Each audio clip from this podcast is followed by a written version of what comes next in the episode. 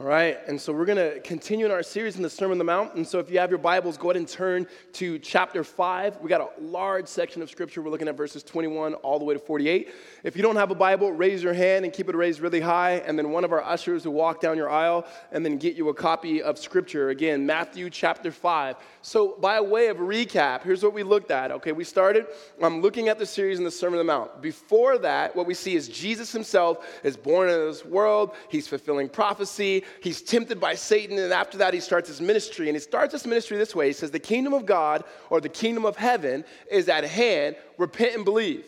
Meaning, turn from the ideology and the ways and beliefs in which you're living now and turn towards Christ and his finished work, and then follow him into his kingdom. And then what we started the Beatitudes is that Jesus begins to give for us this kingdom ethic and what it looks like to live in the kingdom, how it's radically different than the other kingdoms, how it's an upside down kingdom. And so it takes a little bit of reworking ultimately as they follow Jesus. And so we looked at the Beatitudes in the first week. Blessed are the poor. We looked at blessed are those, or happy are those who pursue justice and they hunger for righteousness. And then following that, we talked about salt and light. And that is the ministry of the church, the people of God collectively, when we live out ultimately the implications of the gospel in our life, how it shows and proves to be salt and light in the world around us. And last week, we looked at Jesus saying, up until this point, that there could have been people in his audience who were going, when is he going to mention the law? Has Jesus come to get rid of the law? And Jesus' word is like, no, I've actually come to fulfill the law. And then he ends with this staggering statement. He goes, your righteousness has to exceed that of the Pharisees and of the scribes. And we said that righteousness is not so much about going further, but going deeper. And then now, in these next several verses, Jesus begins to quote oftentimes from the Old Testament and then interpretations of the Old Testament that people had interpreted wrong to give the very heart of what does it mean to live out the law. And so that's what we're going to look at this morning in our time together. But before we do, would you guys pray with me and let's ask God to bless our time and also to illuminate his word. Jesus, we thank you that we can come to you and that we can approach the Father through you and that you have given us the Holy Spirit. And we ask now that the Holy Spirit would be able to illuminate your word in such a way that it would not only just bring about conviction in our life, but the needed transformation that we need. Jesus, as we look at your word that you have given us as your people to live into your kingdom, God, I pray for the freedom, I pray for the power, I pray for the holiness, we pray for the love of the Father, Lord, to be made perfect within us. God, I pray that you would exalt ultimately the name of Jesus, God, that we may understand what it means to worship and give ourselves to you freely and fully as you've given yourself to us fully and freely. God, we thank you. We praise you in Jesus' name. Amen. Love has this thing of doing it changes you. Like love is able to change a person. Love is able to change a situation or a circumstance. Like things that you normally wouldn't be into if you heard the backstory and there's something loving in it, you'd want to change for it. Here's what I mean. So there's a couple weeks ago was the starting of college football. It was the kickoff of college football, and there was a college football game on TV. And every once in a while, I'll watch college football, just because it's on. And so it was Nebraska. It was Nebraska and some other team they were playing. And Nebraska started off, and they had 10. And when they went to punt, they had 10 people on the field. They're supposed to have 11 people on the field. They had 10 people on the field, and they were without one person. And so the referee called the flag. It's a penalty. And the reason why they did that is because their punter, he died in a car accident this summer. And so they did that in love and memory of him. And the other team could have accepted the penalty, but instead they declined the penalty. So we don't want the penalty. And you're watching this game, and I'm just watching a game of two teams I really don't even care about. In fact, I used to hate Nebraska. Now I just hate them less, and which is not good because we're going to talk about not hating people later. So I'm going to repent in 20 minutes. So immediately you're drawn to this game because of this act of love that these college kids are displaying. Or you get even more relationally. So I talk a lot about my mom, but I got to tell you the story of what got my mom to where she was spiritually. So my grandmother was a huge influence on my mom. And not my grandmother, like my mom's mom, my dad's mom.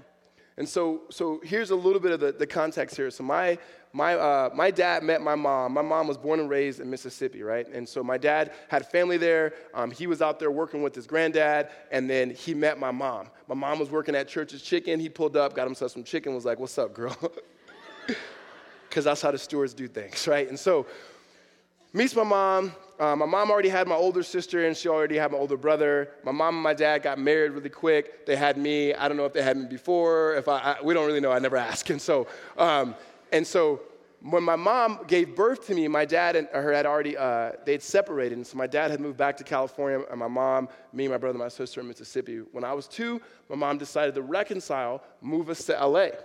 And she said when she moved to L.A., that her life dramatically changed because of the relationship that she had with my grandmother.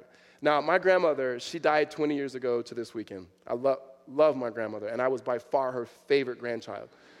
And they used to always say, my brother and sister, you're the favorite. And I'm like, no, I'm not, but I was. There were like at least 2 or 3 Christmases where she had forgot to get them gifts. And I'm like, guys, it happens. And I think part of it was I was her biological, like I was her only biological grandson. And so I love my grandma. My grandma was extremely godly. Like she was simultaneously the most godly woman I knew and also the most wildly inappropriate woman that I knew. Like the type of stuff she would say would just catch me off guard. So my mom said that what happened was my mom grew up in the South, and so she grew up going to church and grew up around religion, et cetera, but never knew what it was like to know God, to be loved by God in such a way that it transforms you, that it transforms your life. And she said, when I met your grandma, she began to talk to me about this relationship with Jesus, and she didn't just talk to me about this relationship with Jesus, like she welcomed me in. Like here's someone who she's never met before, someone who's given birth to her only grandson, someone who's already has another older daughter from a different guy, another son from a different guy, and now she's taking me in at 22, 23 years old. Like that just doesn't happen, right? And not just taking you in like relationally, like literally the next 5 years of our life we live with my grandma, right?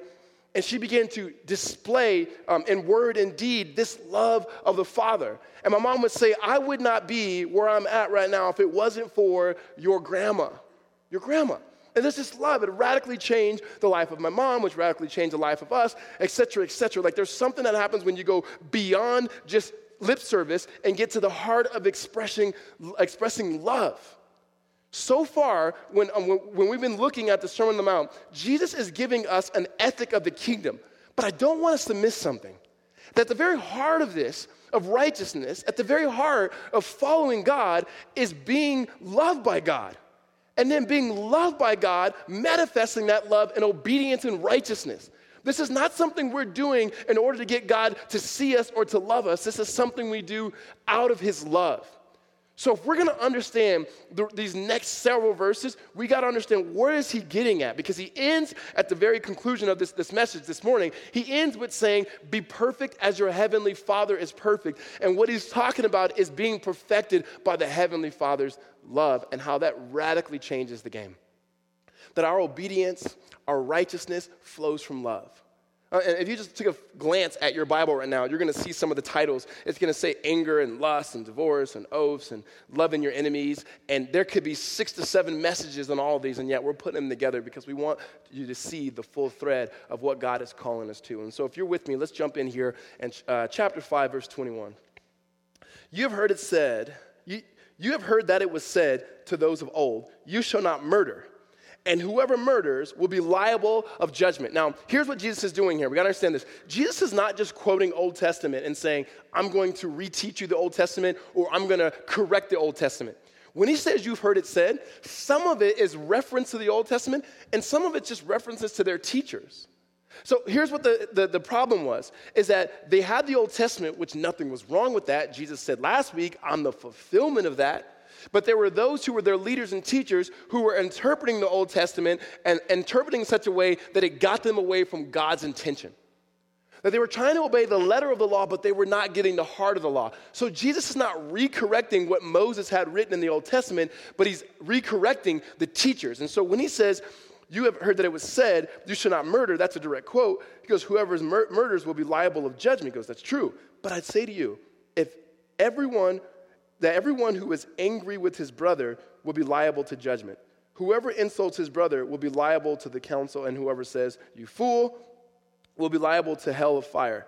So if you are offering your gift at the altar, and there remember that your brother has something against you, leave your gift there and be before the altar and go. First be reconciled to your brother, and then come and offer your gift. Come to terms quickly with your accuser while you are going with him to court, lest your accuser hand you over to the judge and the judge to the guard, and you be put in prison. Truly I say to you, you will never get out until you've paid the last penny. So here's what Jesus is saying to the Pharisees, to the scribes. You guys think you guys are cool because you're not murdering people, right? Because everybody would agree that murdering somebody is unloving, right? Right? Just making sure. We don't want to set the bar too high now, but all right. So we would agree that murdering is unloving. Of course, it's unloving. But Jesus says it's not just that murdering is unloving, but it goes even further. That when you have anger in your heart towards someone, not all anger is bad anger. There's a righteous indignation. It's not what he's talking about here. He's saying when you want ill for somebody, when you want something bad for somebody, that when your emotion of anger has taken you to such a point that you want to harm somebody either physically or verbally, that you have actually expressed the heart of what the law is saying. Like that you are actually going against it because there's murder there. He's not saying it's the same thing. No. And many of us can raise our hand and we can say, good, I'm good, I haven't murdered. He goes, no. Have you gossiped? Have you slandered? Have you taken anybody out like that? Right? Like we live in a day-to-day where somehow it's okay to absolutely berate people on social media. Like the more famous you are, the more it's okay for me just to, before all of my friends and for everybody I know on Facebook or whatever the social media outlet may be, I can totally just berate you and somehow it's okay. Like, have we so dehumanized people that we forgot that every single man, woman, and child, I don't care what their celebrity status is, that they're created in the image of God? Therefore, there's value, there's worth, there's dignity, there's purpose. Like when Jesus is saying don't murder, he's saying don't take what I've given, which is life. And even if you call someone a fool, that's the verbal things that we do against people. And we're all guilty of it. And we may not do it to people like, you know, in terms of like we may not do it to people we know, but famous people, I see it all the time. Like, let's get together and talk about how messy their life is. I wish TMZ would just go to somebody average and just start thinking, hey, no, we saw Average Joe, what was he doing? What everybody else does, right? Like that's part of, he's saying at the very heart of this, are we caring? Are we loving? Do we care about these people? So he says this, instead, what he's looking for at the heart of this is reconciliation. Reconciliation, he goes, what's the gap between you and that person? And is there something you can do to reconcile it? So here's what he says in verse 23. So if you're offering your gift at the altar, and there remember that your brother has something against you, leave your gift there before the altar and go. First, be reconciled to your brother, and then come and offer your gift. Now, in that day, they would go to the temple, and they worship at the temple, and they bring sacrifices, they bring gifts, and so forth. It'd be like if we came to church on a Sunday, and you guys are sitting here, and before we take communion, before you gave, and so forth, you realize you had wronged somebody, and that you need to go to that person and make that wrong right. That you need to ask that person's forgiveness. That you need to go to that person. Like that, it's as simple as that. It is literally going, who have I wronged? And I need to go to that person and say, I've wronged you. And I need to ask for your forgiveness. Before I try to do this whole religious thing, God has asked me to do this because you know what? He's saying something about the fact that the way we worship best before the Lord is when we're one with one another. That the fellowship and of the Spirit and the Son and of the Father is not this individual game of Christianity, but it's corporate and communal. And he's saying, first go reconcile that. Now, I understand that not all relationships are equally as reconcilable.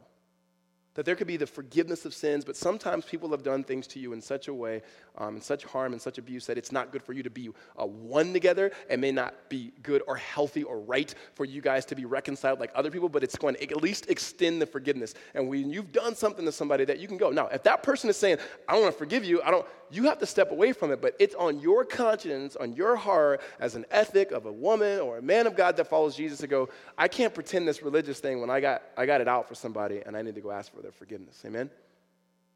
And the same thing with debt. He goes, if it's money or if it's sin that's separating, pay your debt, ask for forgiveness, and go ahead and reconcile that. It's more than just anger and murder. It's going, this is the most loving thing to do, to love your brother. Well, Jesus shifts gears here.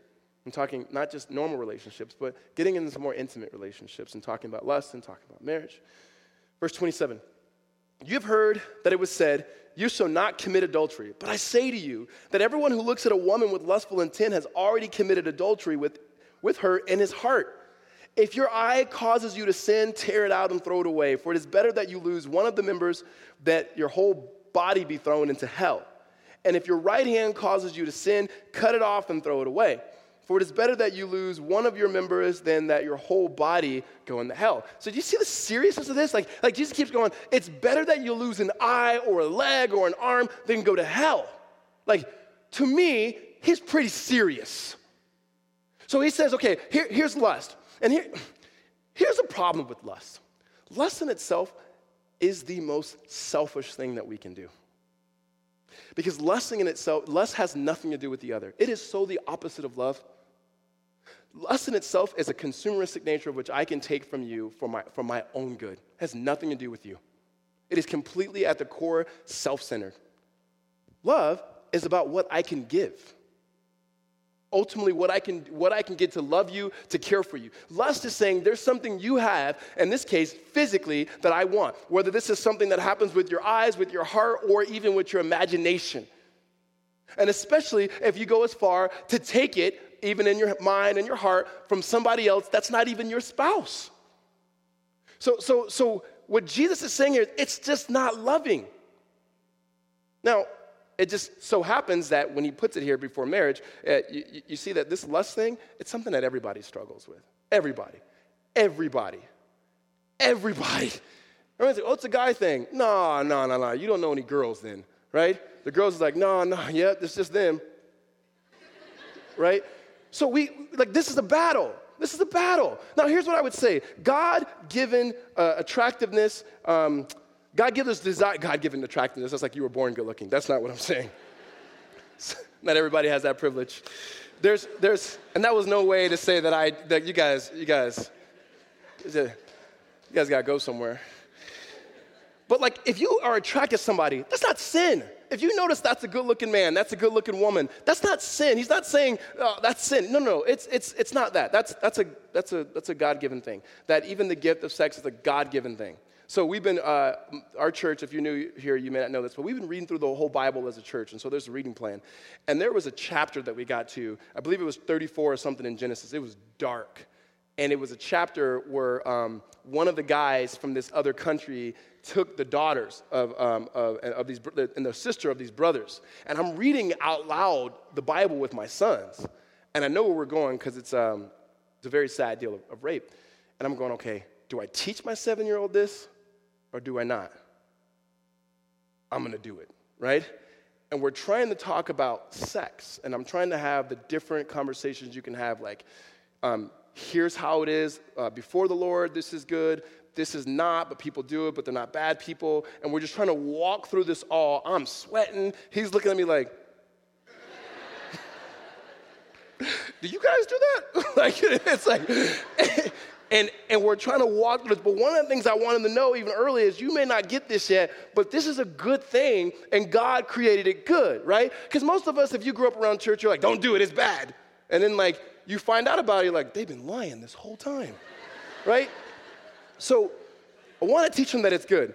So Jesus is not saying here that being attractive and that the gift of sex is bad. No. He's saying when it's taken out of his context, and the word for lust is epithymia, when you have an over-desire for somebody else for your own selfish gain, that in itself gets at the heart of adultery. Gets at the heart of it. And oftentimes when you get this text and this text is taught, what happens is the conversation of pornography comes up. And we don't have time to have that long conversation because, yeah, it hurts us. It hurts the church and so forth. And everybody's looking for help. Men, women, everybody's, how do I battle with this? How do I walk through this? And Jesus gives some help here, I believe. I do. He says this, if your right eye causes you to sin, just tear it out and throw it away. For it is better that you lose one of your members than that your whole body be thrown into hell. And the same thing he says with your hand. Throw it away. Now, lest you guys go do anything unwise, Jesus is not being literal here. I was reading, there was an account of a man named Origen who was a 3rd century theologian, that he took this literal and he became a eunuch. And if you don't know what a eunuch is, just Google it later. And he's not being literal here. He's talking about how serious we should go after this, how serious we should protect the covenant of marriage, like how serious we should protect our hearts. So whatever that seriousness looks like. Now, immediately what we think of is how is I'm gonna guard it is I won't look people in their eyes, I won't talk to people. No. You need people. And you don't just need accountability. That's been my big kick lately. It's like in Christianity, we'll say, we need accountability. But usually accountability is like the police officers, man. It's like you get pulled over for doing something wrong, and it's usually your buddy comes over, and he's, how fast you were going? Really fast. This is all bad. I need to stop. I'm going to drive slower next time. And then you have this will, or you're inspired to obey more, but nothing happens here. And maybe you might even stop. But you don't stop because your heart is so full in the Lord, and your heart's so full of the Spirit, and you desire Him because He's beautiful and He's great. You just don't want your friend to have to ask you that question anymore. So you take one idol of comfort that you've been trying to receive somewhere else, and you replace it to human approval, and so now your friend thinks you're doing really good, and he loves you for it. When really the only thing that really brings about transformation is that which is freely given us in the Lord. What we need from each other is not just accountability, we need accessibility. People who we are accessible to and vice versa. People who can ask you not just the hard questions, but good questions. Like, how tired are you? When's the last time you worked out? How's your diet? Things that actually play into the totality of who we are as humans. Not just, hey man, did you watch that again? Did you watch that movie again? Did you click that again? Instead of going, no, where are you at? Like, we need to be known and fully known. Like, that's part of rich community. So this week, good friend of mine, really good friend of mine, lives here, a pastor friend. He must have texted me, like, I had a bad week, and I think the Lord told him. Like, I was just for whatever reason, I just had a bad week. Not in action, just in weight and life and just stuff, right? And you probably did too. And he kept texting me, hey, man, how are you? I'm doing good. He goes, no, man, how are you? I'm doing good. Next day, hey, how's your heart? Beating. No. I said, man, honestly, man, I have all these emotions, and I start talking. Next day, hey, man, how's your heart? How's your heart? And finally, when it came to Thursday, I picked up a phone call, and I said, hey, I love you, man, because you care so much. You care so much, and I just need that. I didn't need him to say, ask me, diagnostic, what'd you do here, what'd you do that? I needed that, and that helped me know I know what I need. Ultimately, that pointed to me, I have to go to the Lord with all this. I got to go to the Lord with all these emotions and these things in my heart. When it comes to the thing of lust, it's not just stop doing it. It's going, ultimately, who has access to your heart? Why am I going to these things to begin with? What's broken that needs the healing of the Spirit? And you got to find those few 2 or 3 people in your life that are there with you, that you can invite in that place with you, that have deep, deep access. Because you know what? You're going to struggle again, and you're going to fail again, you're going to fail again, you're going to fail again, you're going to fail again until Jesus takes you home. The problem with sexual sin is it gives so much shame. And you walk around, and the reason why we hide it so much is because we're afraid of the shame. When Jesus says, I've actually come to cover you with my righteousness that you may walk in the light and have no shame. And as Jesus' people, we need to keep pointing people to that reality and that truth that they may live free. They're not identified by your sin. You have to be identified by your Savior. Amen? So that's the heart of this. It's unloving. It's unloving to take from somebody. It's unloving to take somebody even with your eyes and with your heart and with your imagination, that which is not yours. And it's not good for God, it's not good for them, and it's not good for you. Well, Jesus continues with the relationships, and he goes to talking about marriage, verse 31. It also was said, whoever divorces his wife, let him give her a certificate of divorce. But I say to you that everyone who divorces his wife, except on the ground of sexual morality, makes her commit adultery. And whoever marries a divorced woman commits adultery. Now, there's books and books and books and books and books written on this interpretation of what's permissible for divorce and so forth. That's not the point here. We can have that conversation later, and email me all your questions at jasonraber, redemptionaz.com. I'll get back to you as soon as I can. What is Jesus talking about here? Okay, context matters.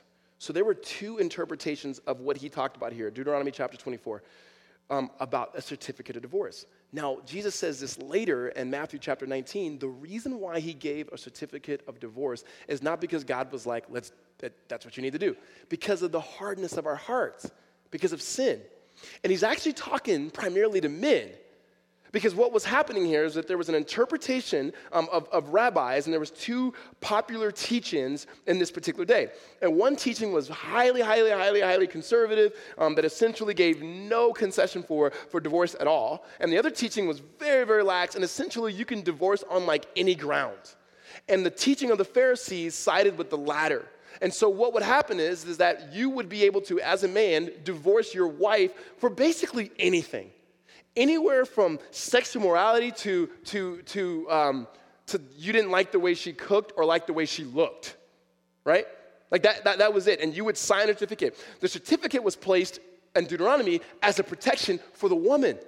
Because remind you, in that particular day, women didn't have very much power, right?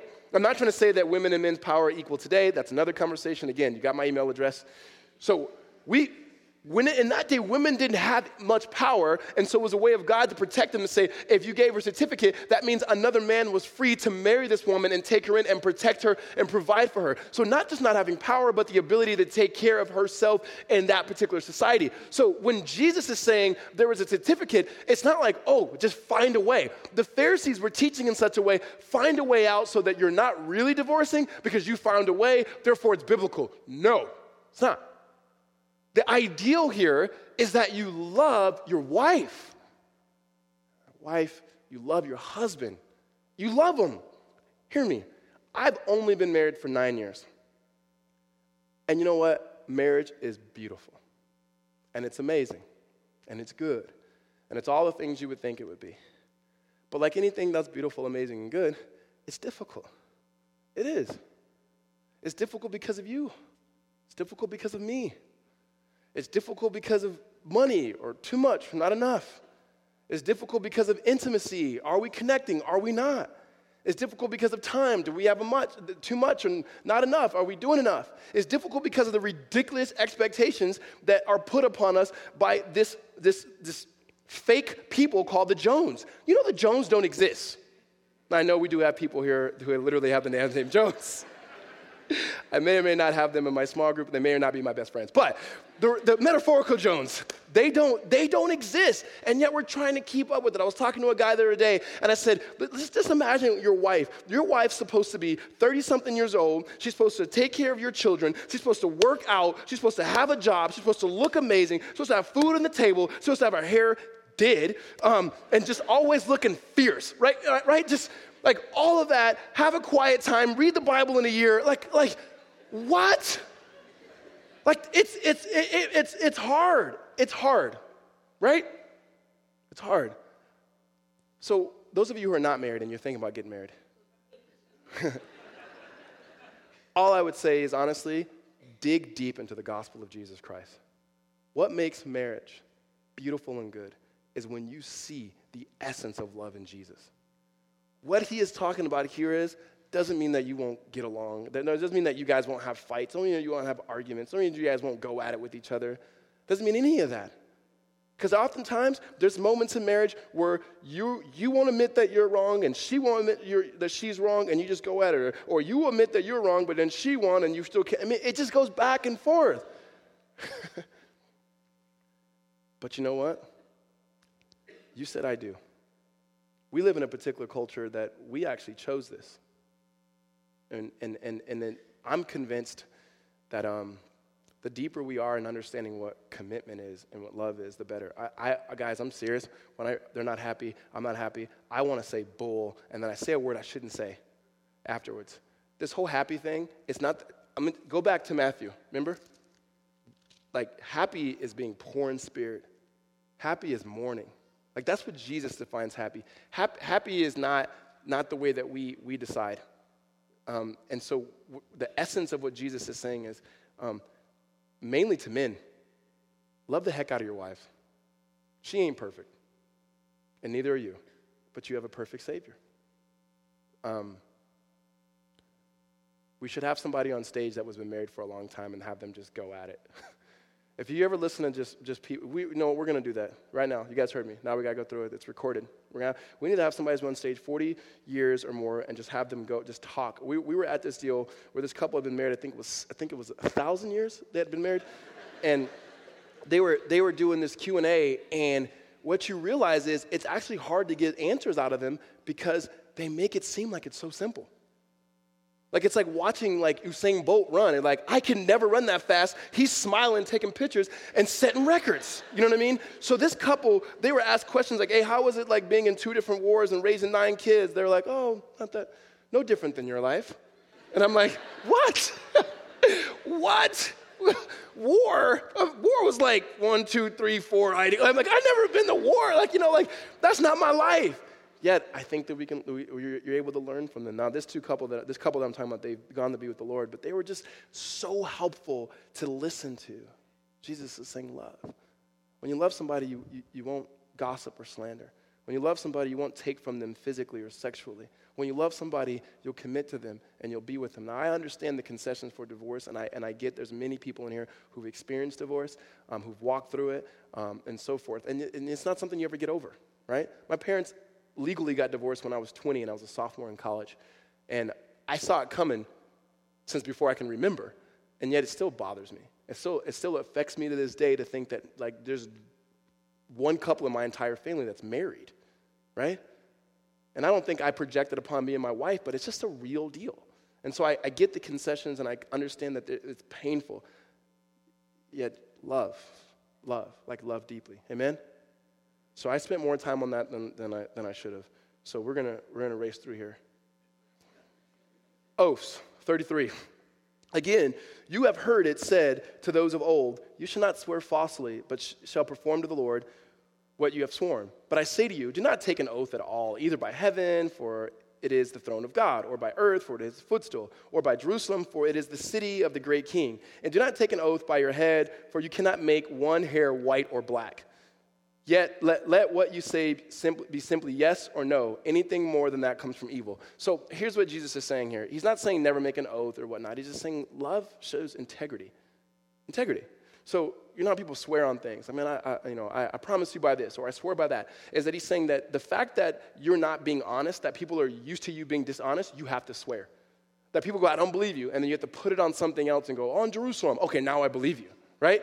Like, that happens, right? And so when I, like, the way my vernacular was with my boys, like my sons, my boys, my friends, is that we would say, like, I would say, hey, man, I got $20 for you. And they'd be like, no, you don't. You're lying. I'm like, no, man, I put that on my mama. And it was like, oh, he has $20. Because you would never put anything on your mom unless it was true, right? It was like, you would never do that. And the way you get somebody, if they said something like, hey, man, I got $20 for you, put that on something. Oh, man, I don't got it. Like, you know what I mean? Like, my words, I'm a liar. But if I put it on something, now it affirms. Jesus says, no. Let's just make this really clear. This is really simple teaching. You know why? Because Jesus says, simply, let your yes be yes and your no be no. So it's simple as going, yes, I have $20. No, I don't have $20. I feel like my grandpa right now, but he'd always say this thing, say what you mean and mean what you say, boy. And that's it, right? So that's what Jesus is saying. Moving along. Verse 38, really simple. Just let your yes be yes, your no be no. Retaliation. You've heard it said, an eye for an eye or a tooth for a tooth, right? And this was like a common phrase, not just in biblical literature, but in most religions. Like, it was like an eye for an eye, a tooth for a tooth. There should be punishment. He goes, you've heard that there should be just punishment. But I say to you, do not resist the one who is evil, but if anyone slaps you on the right cheek, turn to him the other also. And if anyone would sue you and take your tunic, let him have your cloak as well. And if anyone forces you to go 1 mile, go with him 2 miles. Give to the one who begs from you, and do not refuse the one who will borrow from you. This is all about retaliation. This is all about snapping back. This is always like, he said this, I'm about to say it back, right? What he's saying here is when it comes to slapping or turning the other cheek, this is difficult. This is difficult. Some of you, your temperament, you're okay with that. Slap me, whatever, right? I know since I was a little boy that if you buck me, I got to buck 3 times harder, right? And so even if you pull me, I know that I shouldn't be looking at my phone when I'm driving. And so if I'm at the light, and the light turns green, and I don't see it, because I'm probably reading an email, praying for you guys or something, and then the person behind me honks, I'm at fault. I still want to just stay there. Right? And it's like, what am I doing, right? This retaliation thing, like it's in us. We want, you say something to me, I want to say something. Jesus is like, no, Ricardo, you're not being a Christian, right? Like this is not what the ethic looks like. And it's hard because it's just harder for some of us than others, right? And he says, turn the other cheek. So the picture here is another grown man comes to another grown man and slaps him with the backhand, which is always worse. Hits him, smacks him, and then the person's supposed to say, this one too. Now, that's what Jesus is talking about. And I know for me, that's a struggle. And no one's like slapped me like that before, but just in little things. So I'm coaching this football team. And we got some good kids in our team, and we're playing this other team. And this team's tough that we're playing. They're tough. They're like, you know, inner city kids. And like I grew up like that. Like I used to be that team. And I heard their coaches pregame. He's making fun of our team. Their parents showed up in Suburbans and they got SUVs. They don't come from. I'm like, wait a minute. I'm supposed to be over there, right? And we're trying to get our kids active, right? And so we're playing this team, and they haven't lost a game and so forth, and we're about to win. They get mad at one of our kids. By the way, just tackle football. These are 7-year-olds. One of their kids squares off, bam, swings at one of our kids. Our kid drops back and puts him up. And I was like, yes! No! like immediately, like I'm on the sideline, like, yeah, he's back. And I was like, wait, what am I teaching on tomorrow? And that's that tension. Like if that was my boy, if that was my son, if somebody hits you, what do I teach him? Because I know what my dad taught me. Hit him back. My dad wasn't Jesus, y'all. This is harder than what it seems. Because you have people who read this text right now, and they find themselves being people who understand just war, and you find yourself being pacifists. Both lovers of Jesus who read this. You have people who read this as parents who would tell their kid, if somebody does that to you, you got to protect yourself and hit back. And you have some of you who will say, if somebody hits you, you know, turn them the other cheek. Is he literal here? The point of it is, at the heart of it is, we need wisdom to be able to say, Lord, how do we be faithful to your kingdom ethic here? How do we not seek revenge? We love revenge. And sometimes we may not do it ourselves, but we know it's in our hearts, because when we see somebody who's wronged us, something bad happens, and what do we say? Got what they deserved. When really we're like, I didn't have to do it, right? We want revenge. And Jesus is saying that is not at all what it looks like. In fact, if somebody's taken you this far, go 2 miles. If they're asking for your coat, give them 2 coats. And if somebody would ever come to you and beg for money that you know they might do something wrong with or never pay it back, give it to them anyway. Let that sit. Let that sit. Let the Spirit of the Lord let that ruminate in your life in such a way that brings about transformation and say, Lord, do I actually live this? Or is this just like nice red letters tucked away in my Bible that I think are good? Well, Jesus concludes this section with this.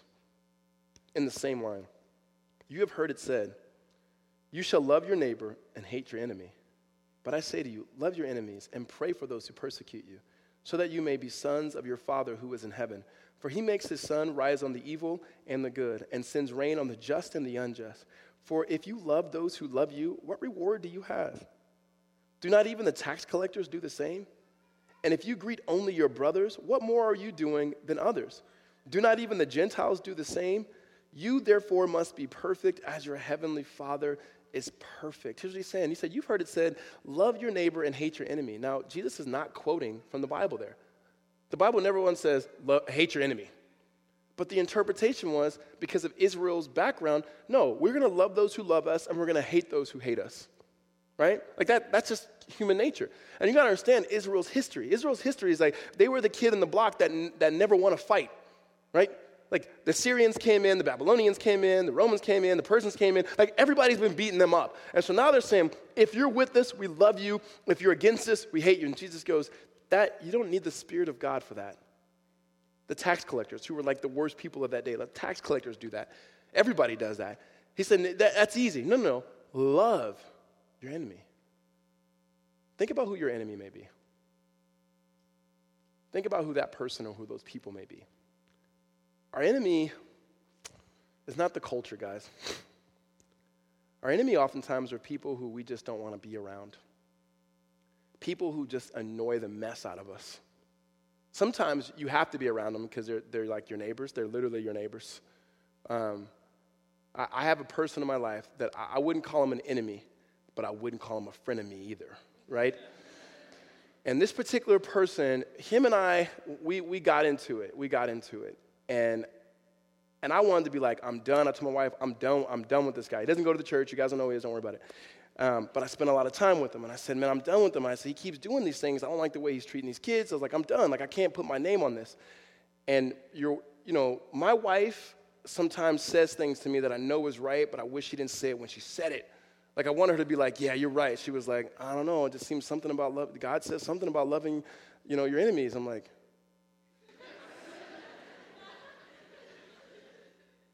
I know that. And it's been a challenge. And so I've been trying to go out of my way by God's grace. Every time I see this man, hey, man, how you doing? How's your wife doing? Hey, what's going on? Hey, man, you ever want to hang? No, you don't want to hang out again? Okay, hey, man, you want to, And I'm not usually that guy, but I'm going to try to overwhelm him because I know how much he bothers me. And I know how much I don't like the things that he does. And yet, going back to the very beginning, this man is created in the image of God. And so am I, and so are you. Jesus ultimately died for his enemies. I'm just trying to get a cup of coffee. Like, Jesus ultimately goes to the cross as ultimately the men were spitting in his face. And then not only does he just do that, but he does exactly what he says. Pray for those who persecute you. Father, forgive them, for they know not what they do. But the life that he's calling us to, guys, it's not easy. The relationships he's calling us to, it's not easy. The vocations that he's calling us to, it's not easy. The kingdom that we've been welcomed in by his grace, it's not easy. And the only way that we can live into it is if the love of God is made manifest amongst us. And it seemingly Jesus closes with the very tall order. Verse 48, therefore you must be perfect as your Father is perfect. You're like, all right, Jesus, first of all, you said if I look at a woman with lust, that's adultery. So I've committed adultery. I've murdered a few people today. I mean, like, this is Jesus. And then now you're saying, I got to be perfect like your Father. Who can be perfect like the Father, right? That's why language matters. And I'm not like the type of person that always throwing up all the Greek and you guys and everything because I know, like, who speaks Greek? But it's important to understand that the word perfect here is not the word holy. Some of your translations may say holy. That's not a good translation. The word here is perfect.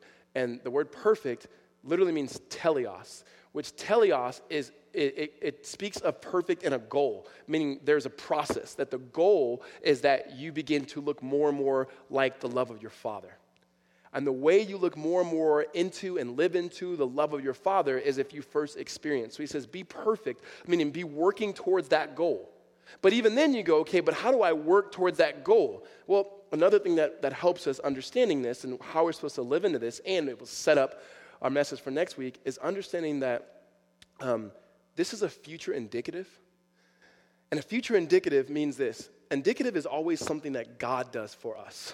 Like God, Christ died for us, therefore we obey. Imperatives are what we do. Indicatives is what God has accomplished. So a future indicative is God saying those who are in the kingdom, those who have poor in spirit, those who have entered through grace, those who walk with Jesus, that you will be perfected by the love of the Father.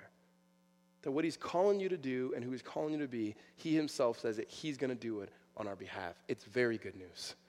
That he's freed us up to live the life that he actually displays here. That we work out what God the Father and God the Son and God the Spirit are working into our lives as followers of Jesus Christ. Amen?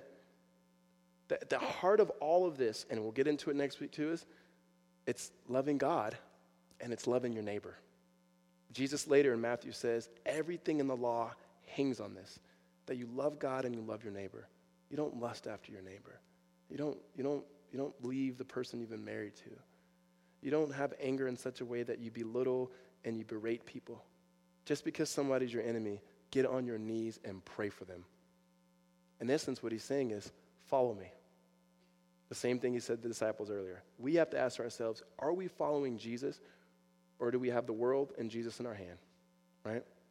One hand with the gospel and the other hand with whatever you want to do. And Jesus is saying, not part of you, but all of you. Into the kingdom, and to the love of the Father. Let's pray. Father, we thank you. We thank you that your love is and will and continue to be perfected in our lives. That God, that you get to the heart of the law, not just, Lord, the letter, that you are giving us exactly what we need, and that is transformation.